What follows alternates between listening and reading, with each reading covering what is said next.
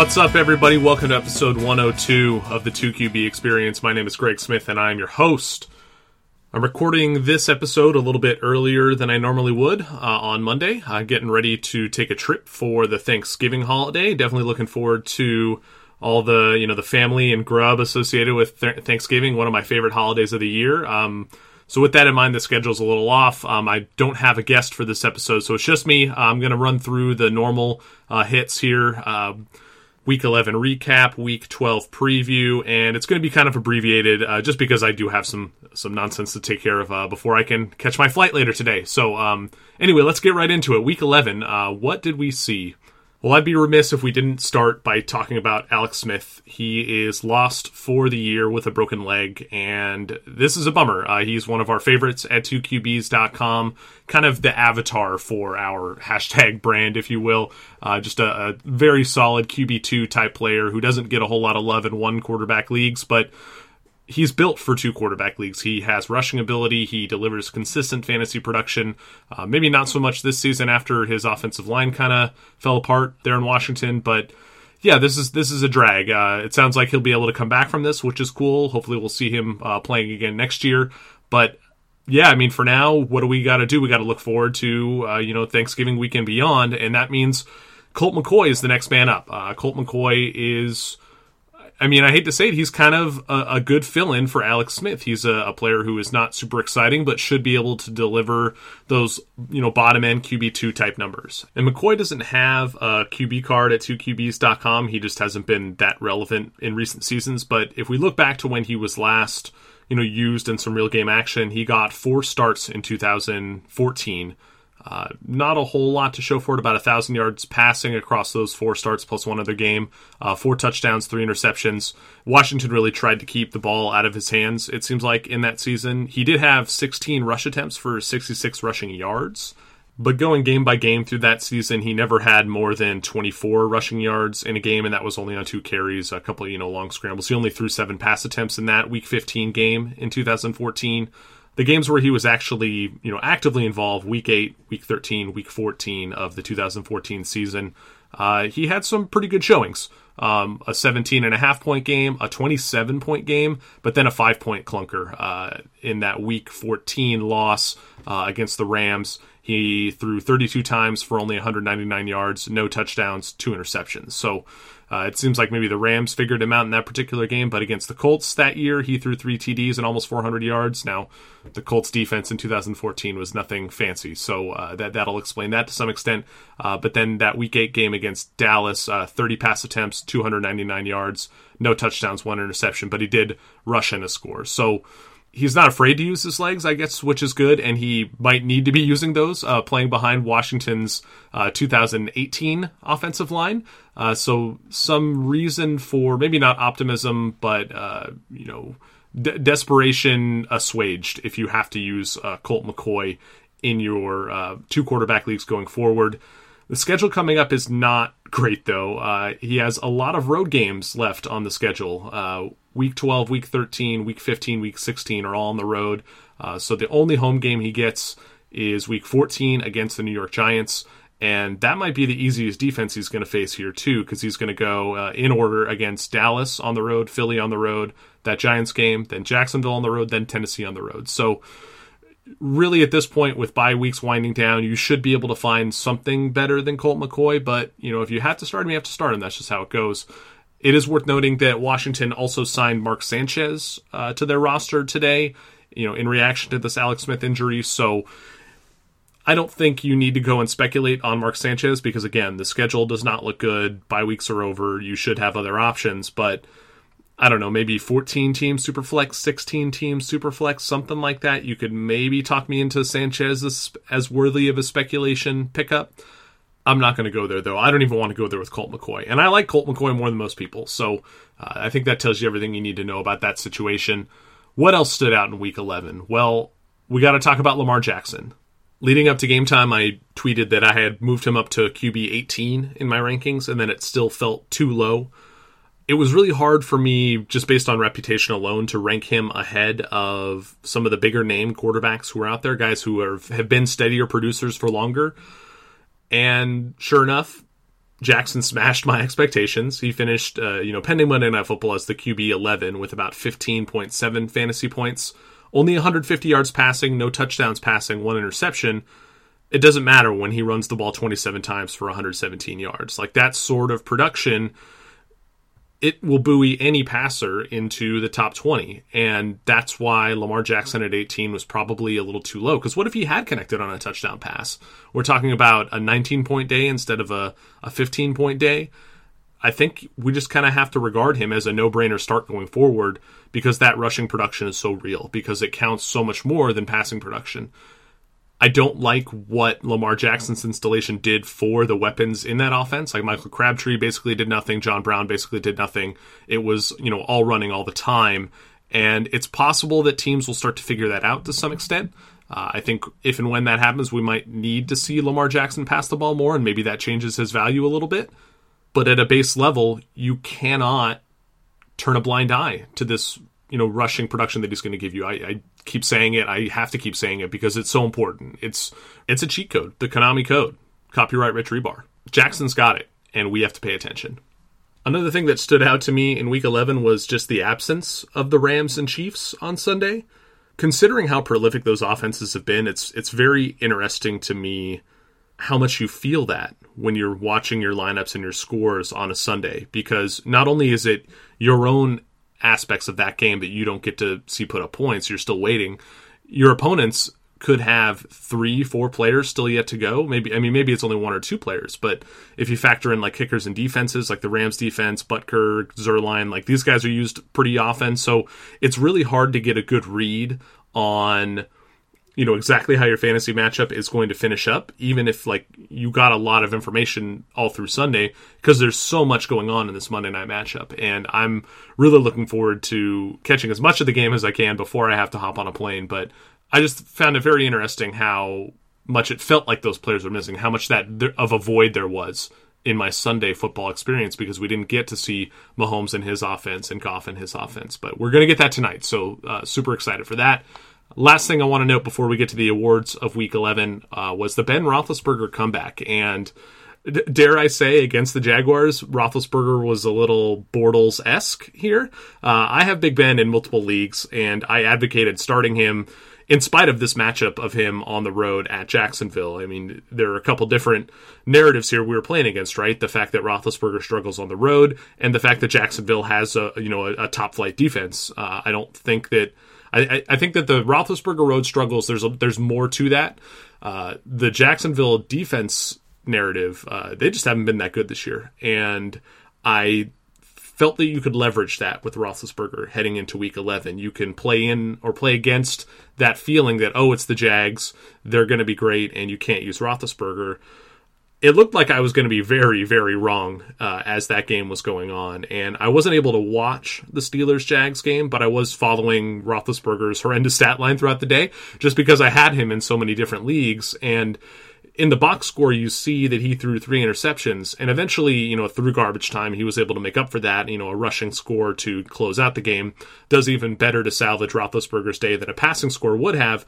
But what I didn't realize was that he also had two other interceptions wiped away by penalty. Uh, I saw Scott Pianowski tweeting about that after the fact, and that was news to me because I hadn't been able to watch the game and man, it just really sounds like this could have been the game from hell for Roethlisberger, and he really bailed himself out uh, at the end of that game. And I'm very thankful because, like I said, I own him everywhere.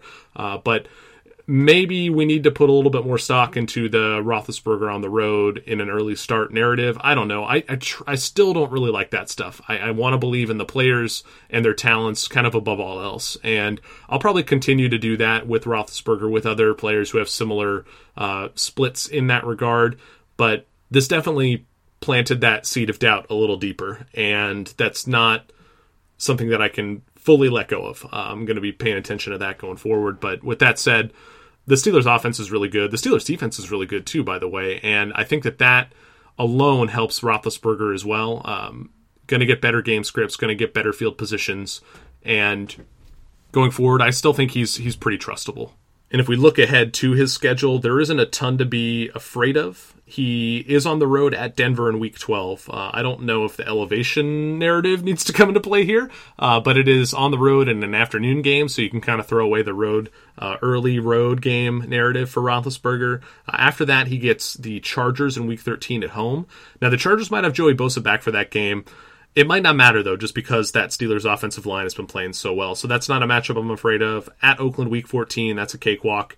New England in week 15 at home, that should be a good game. Uh, you know, if you look at Roethlisberger's splits against New England, they're pretty decent. He's got a career quarterback rating of 96.7 against the Patriots, uh, 19 touchdowns to seven interceptions, about 285 passing yards per game. So that's a, a, matchup we don't need to be too worried about. And I, and I know that that type of split, uh, you know, historically doesn't tell a whole story because you know the Patriots of however many years ago are not the Patriots of today.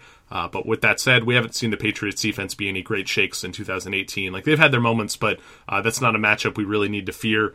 And then the most interesting game here is in the Week 16 championship for fantasy football. Brees goes on the road at New Orleans, and I am very, very excited for that. Uh, hopefully, in the many leagues where I own Roethlisberger, I will be able to test uh, that matchup uh, and see how hard Drew Brees can push Roethlisberger to put up a ton of points. But yeah, long story short, I think Roethlisberger looks pretty good going forward. He's got three road games. None of them are early. Uh, they're all later games, and they're against Denver, Oakland, and New Orleans. So I think that probably the worst defensive matchup he has is that Week 13 uh, tilt against Los Angeles, the Chargers uh, and that's a night game on NBC. So I, I don't know. I'm not too worried about that. I think that the Steelers can match up fairly well there, just based upon the uh, the strength that they have up front in the trenches.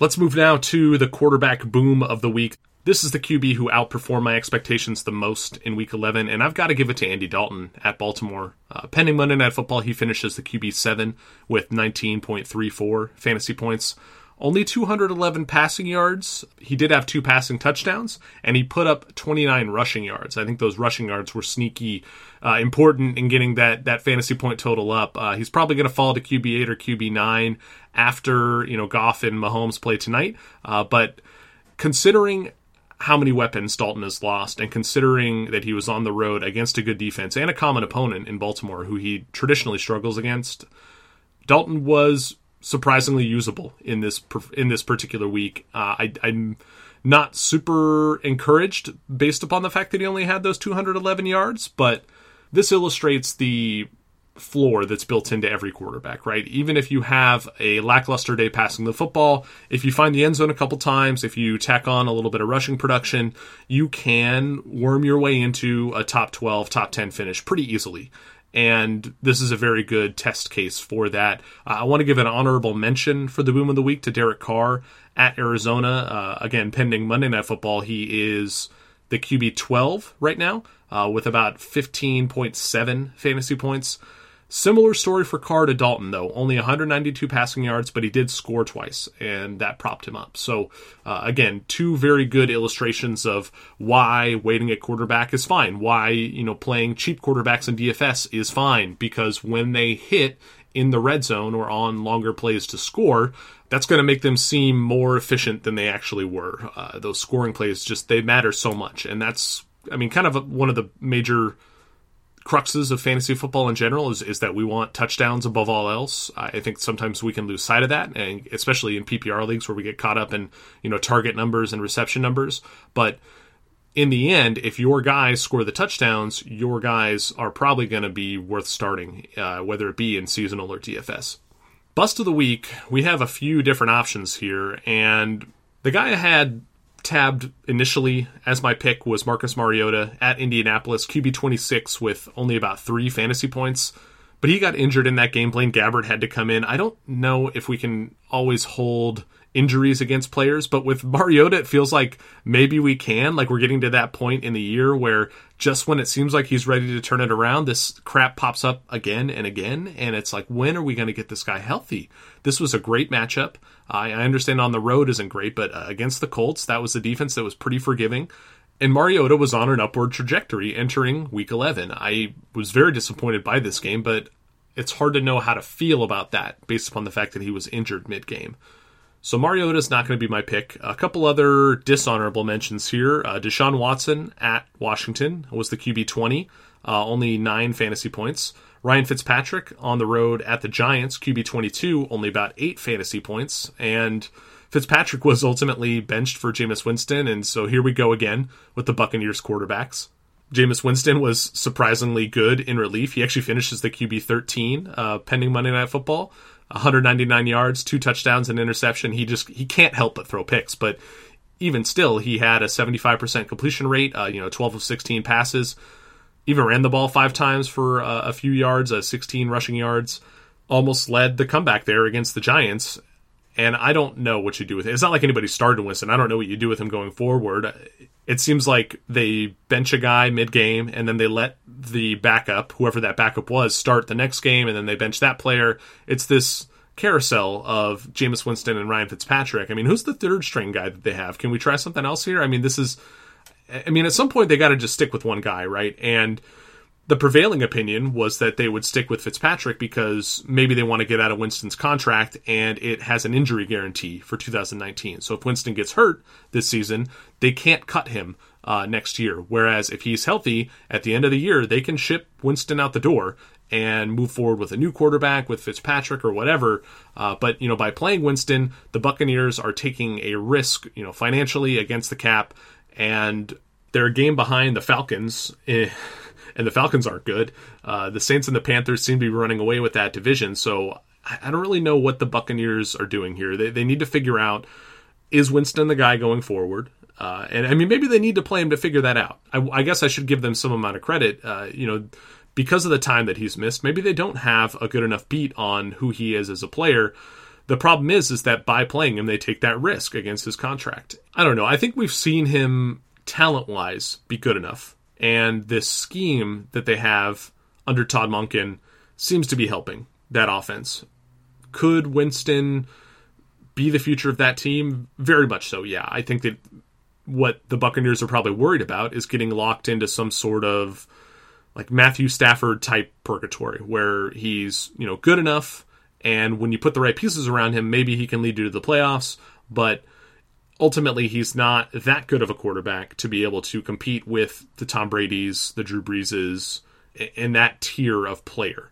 So we just have to keep following this Buccaneers situation going forward um, in two quarterback formats. I don't think we can cut Fitzpatrick or Winston, and that is especially frustrating, you know, in fantasy terms that, you know, we don't have a clear picture here, but both guys could end up being a starter in any given week. And routinely we see this team put up passing production, even with all the turnovers that they're committing. It often takes Tampa Bay two quarterbacks to do it, but they're routinely scoring in the top 10 quarterbacks when you combine Fitzpatrick and Winston's numbers. Like this past week against the Giants, the combination of those two quarterbacks put up 23.64 fantasy points, which is the QB3 going into Monday Night Football. So this production we can't ignore. The problem is, is we can't predict which player is going to get the production week to week, and man, is that frustrating. So uh, we have to throw Fitzpatrick in as a potential bust of the week, and he really did bust because he got benched. Uh, but my official bust of the week has got to be Carson Wentz on the road at New Orleans. There were a lot of injuries for Philadelphia, but QB twenty seven, not even one fantasy point. We're we're in the the decimals here. This is not a good look for Wentz, and I really thought he was going to put it together in this game. I'm starting to wonder is the Saints defense just finally good like we expected them to be at the beginning of the year? I'm not ready to say that, if only because Philly was so banged up in this particular game, but I was talking about Roethlisberger on the road against New Orleans in week 16.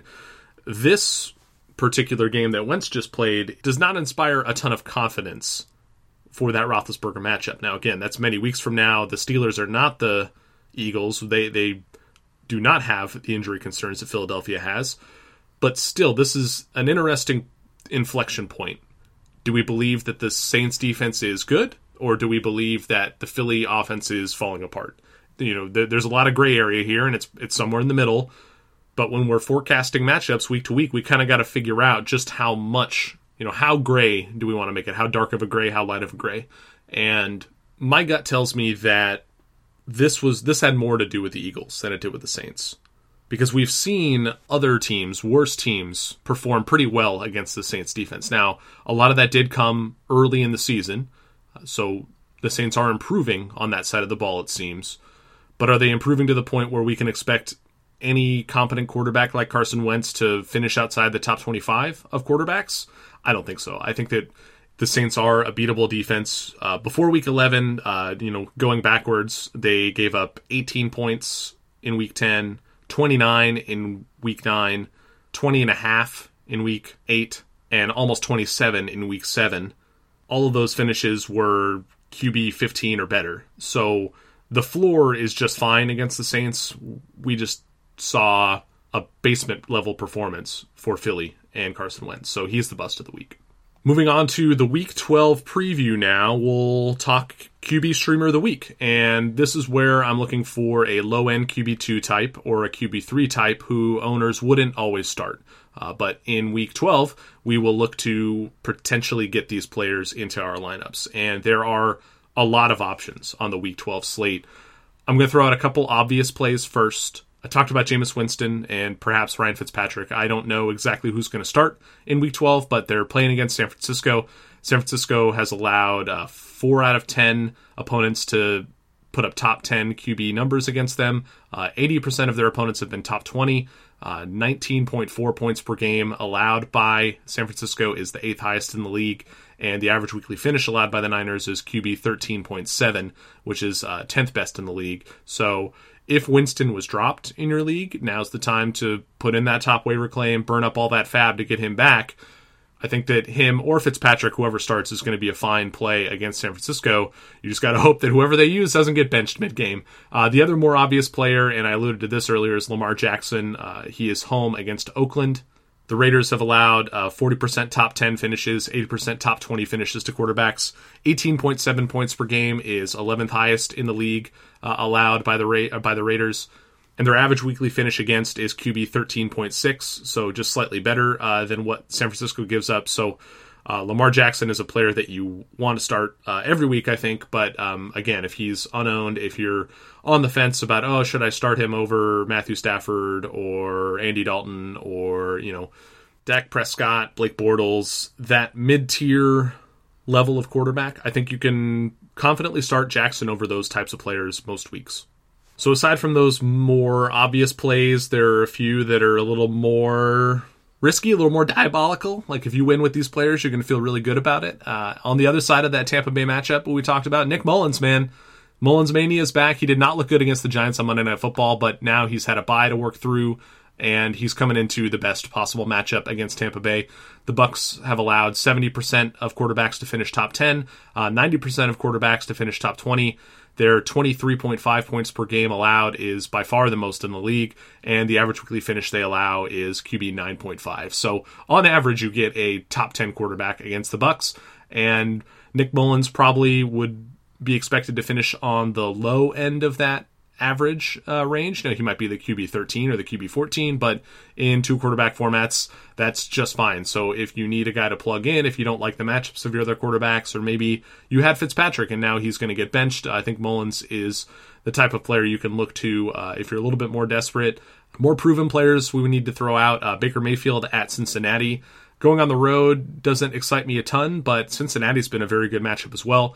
50% top 10 against them, uh, 90% top 20 against them at the quarterback position.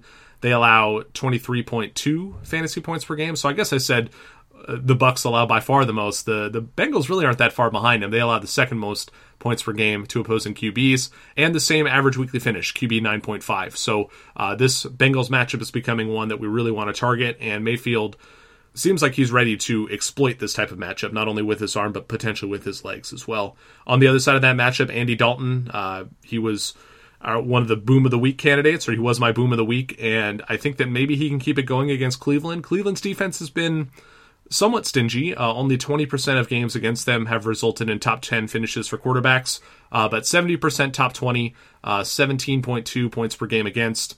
Uh, average weekly finish against the Browns is QB 16.3. Uh, but Dalton could be fine here. I'm not excited to use him. He, I, I, would have to be a little bit more desperate, and he's definitely the type of player who I would start Mayfield or Mullens or Lamar Jackson or Jameis Winston or Ryan Fitzpatrick over, uh, if only because we we saw even when he was you know overperforming in week 11 dalton did not have a ton of production. Uh, the, the lack of weapons there is very apparent so i'm not as excited about him. He's probably my least favorite of these options. Uh, but he is in play. I think that you can use him if you want to. Uh, last veteran type i want to throw out is eli manning at philadelphia.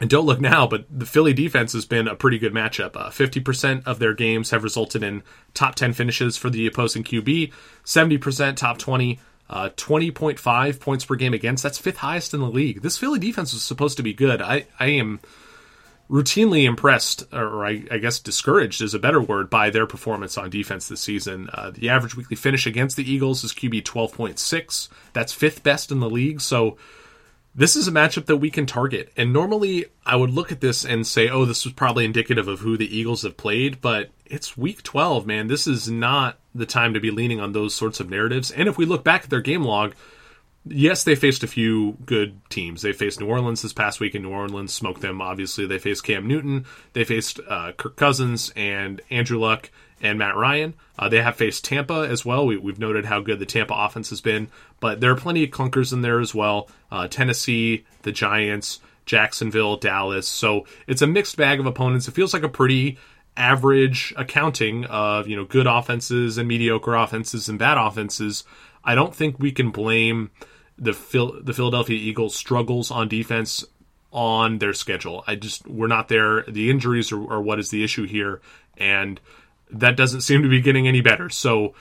Eli Manning, as as shaky as it sounds on the road at Philly, is not a terrible play in Week 12 if we want to go even more terrible, even more desperate in terms of potential QB streamers, Colt McCoy at Dallas, this is just in the deeper leagues. If you need to try to pick up somebody to use, uh, like if you had Alex Smith and you didn't have enough or didn't have a viable backup behind him, uh, go after Colt McCoy. Uh, Dallas has not been a very great matchup, but uh, for what it's worth, they've been better than that Cleveland matchup I talked about before uh, for Baker or for Andy Dalton. So um, the difference there is that you know we all in general are going to like Andy Dalton more than we like Colt McCoy, especially because Washington's offensive line is a problem. Uh, their weapons are a problem. There isn't a whole lot for Colt McCoy to work with. Uh, that's very similar to Dalton, uh, and the matchup here for McCoy is worse than for Dalton. So, uh, not excited to use him, but you can you you can try uh, if you have to.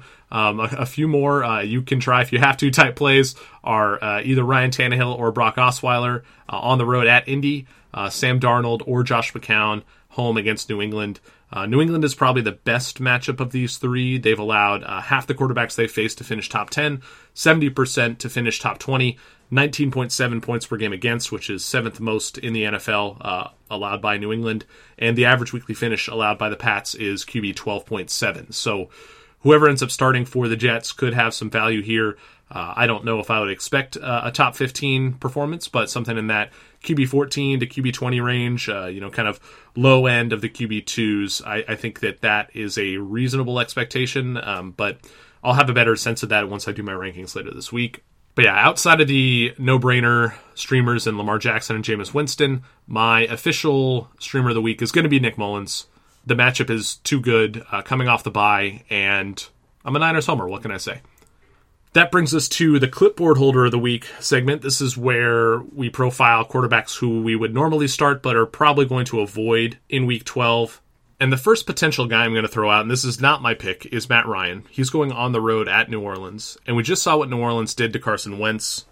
Can we expect a similar type of performance by the New Orleans defense against Atlanta? Atlanta's also very banged up on both sides of the ball. This is something where we could look at potentially benching Matt Ryan. I probably don't have the cojones to do it. The Saints, despite how impressive they have looked at times, still have allowed 40% top 10 finishes, 60% top 20 finishes, 20.1 points per game, which is fourth highest in the NFL. And that's been kind of a boomer bust thing. Like a lot of quarterbacks have done really well against them. A lot of quarterbacks have really bottomed out against the Saints. But Matt Ryan is good enough. That offense is probably good enough, despite you know their injuries up front, to where I think they could put up points in this game. And they're going to have to throw to keep up with Drew Brees and the Saints running backs. So I'm probably not going to shy too hard away from Matt Ryan. With that said, I'll probably have him a little bit lower than consensus this week. That that would be my guess. I haven't again haven't done my rankings yet, but I'm, that's my guess is where he'll end up. A couple more guys who are probably a little too obvious, and I'll also be honest, they're not necessarily quarterbacks who I would normally start uh, in any given week, uh, but I want to throw them out as players to avoid this week. Uh, Blake Bortles on the road at Buffalo. The Bills have been very good. They've actually allowed the worst average weekly finish among all NFL teams, QB 19.3, uh, only about 13 points per game allowed by the Bills, which is also lowest in the league. So it's just a bad matchup. Uh, you don't want Bortles on the road there. The other one is Derek Carr on the road at Baltimore. Yes, he was, you know, surprising uh, this past week, and yes, Andy Dalton was surprising against the Baltimore defense in Week 11, but that felt more like an outlier than anything to me. Uh, again, Carr was propped up by uh, a couple TDs. I don't know if he's going to get those against the Ravens defense. Uh, the Ravens have been not quite as good lately, uh, but they still have a relatively stingy defense, and this is more just avoiding the Raiders and Derek Carr, the player. I think that he's not great. I think the offense there in Oakland is not great, and just a confluence of factors would steer me away from Derek Carr if I could. Now, getting back to, I guess, I, maybe this is too obvious too, but my official clipboard holder of the week is going to be Matthew Stafford uh, going against the Bears. Chicago absolutely dismantled the Minnesota Vikings on Sunday Night Football, and I don't know how we could expect anything less from the Bears uh, playing against Detroit because Detroit has a completely decimated offensive line as well. Stafford could be running for his life in this one. I, I have a feeling we're going to see a lot of sacks, and even without the injury concerns, this the numbers against the Bears just don't line up well for opposing QBs. Only 30% of their games have been top 10 finishes. Only 60% have been top 20. Points per game against the Bears is, is 16.13. That's 25th in the NFL. And average weekly finish of QB 16.7 is also 25th in the NFL. So again, mash up all this stuff. Uh, and I think Stafford is is a player that you do want to avoid. He's my clipboard holder of the week. What about some other stuff to look forward to in Week 12? I think there's there are a few things, and there really aren't a ton of marquee matchups here, unless you really like divisional matchups. Uh, but probably the matchup I'm looking forward to the most is Seattle at Carolina.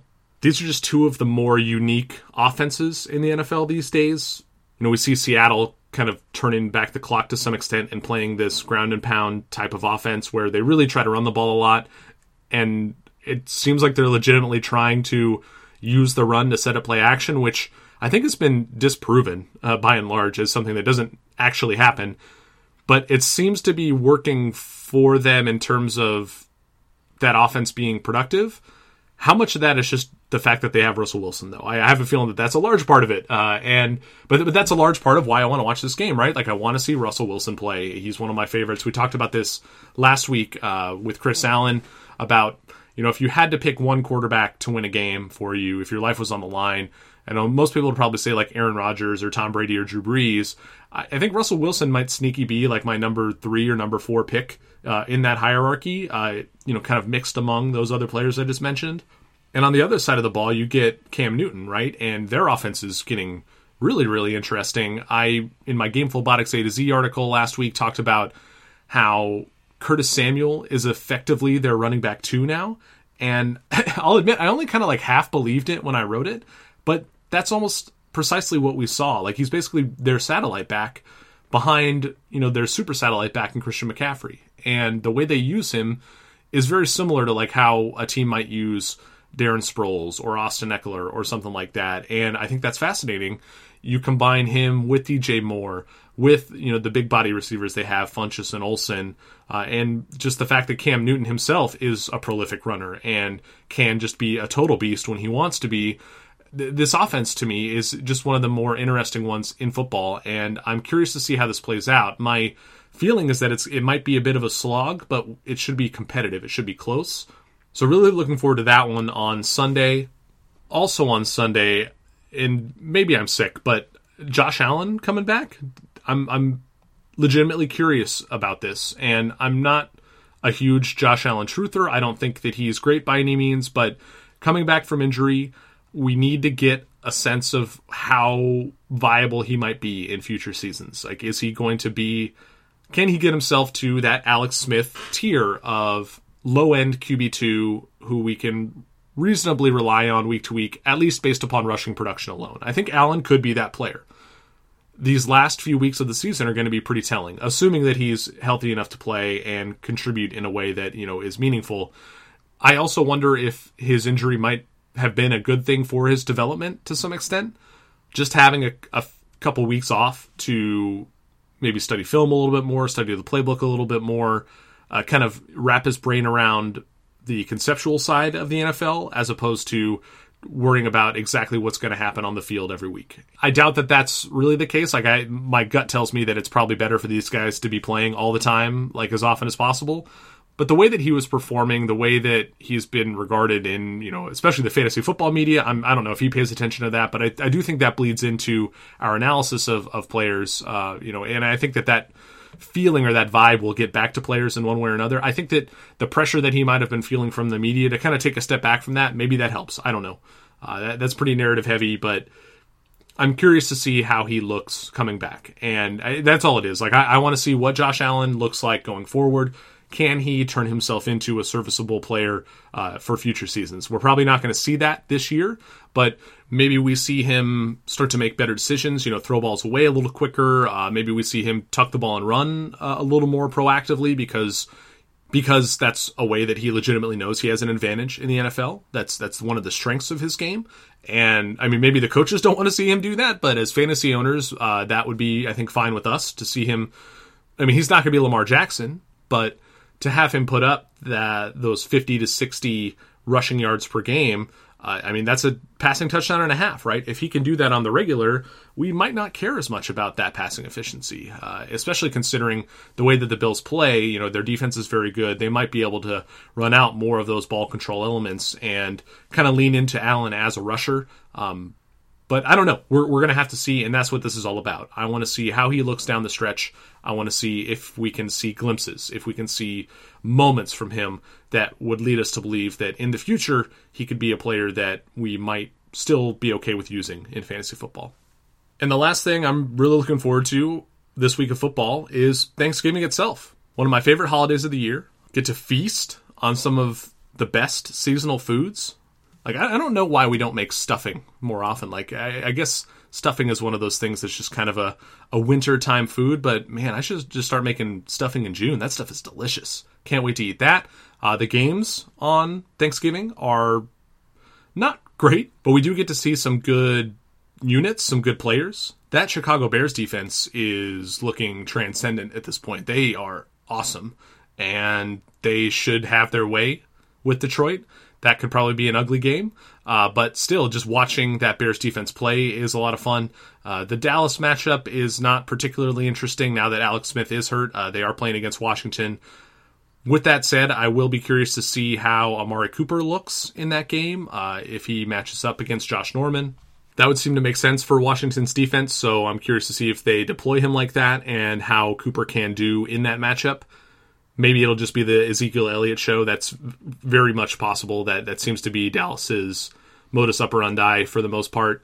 And then in the night game, we get the aforementioned Saints at Falcons matchup, and I talked about how maybe we could see Matt Ryan struggle in that game relative to you know baseline expectation, uh, but kind of like we talked about with the Chicago defense, the New Orleans offense, man, holy cow, are they fun to watch? Like they, Drew Brees is a wizard. Like he is a he is not of this earth. It is it is crazy what he does and how he can get anyone and everyone involved on in any given game. It's it's really a pleasure to to watch, and I will gladly be doing so uh, while I am stuffed full of Thanksgiving food. Um, so I wish you all uh, the best Thanksgiving possible. I hope you all enjoy the time spent with family and friends and delicious food yourselves. I'm very thankful for you as an audience, uh, allowing me to do this every week, uh, tuning in, listening. Uh, the feedback you give is much appreciated. Uh, if you want to reach out to me, uh, you can find me on Twitter at Greg Sauce. Uh, you can find 2QBs.com on Twitter at 2QBs. Um, we're always interested in hearing what you guys have to say. I like to answer questions um, and try to make what we offer at the site better each and every week. If you have longer form questions, you can send those to us by email. The address is 2qbs at gmail.com, and you spell that out all with letters. It's T W O Q B S. And if you are thankful for this show, uh, for what we do at the website, uh, please rate and review the podcast. Uh, that would be an excellent early uh, holiday gift uh, for me and the show. Those ratings and reviews are really important to help us rank, you know, uh, on iTunes for new people to find the show. And even if you yourself are not sharing the pod with your league mates, and I, I can't blame you. Yeah, if you want to protect your little secret, that's cool. I would honestly be a, a, little flattered by that if you think that this is something that, that you would have to keep a secret from your league mates. So if, if that's what's going on, cool. Uh, but with that said, you rating and reviewing the podcast does not mean that uh, your friends uh, are going to find it necessarily. So, uh, but it might help other people who you don't know in other leagues find it, and that's what that's what I'm hoping for here. So, uh, please take the time uh, to rate and review the podcast. Subscribe to it if you haven't already. again, I try not to harp on this too often, but every once in a while I have to throw out this this deep pleading plug for ratings and reviews. Uh, so thank you for allowing me to do this at the end of the show. Otherwise, uh, I wish you all the best Thanksgiving possible. I wish you all the best of luck in week 12. We'll catch you next week. Adios.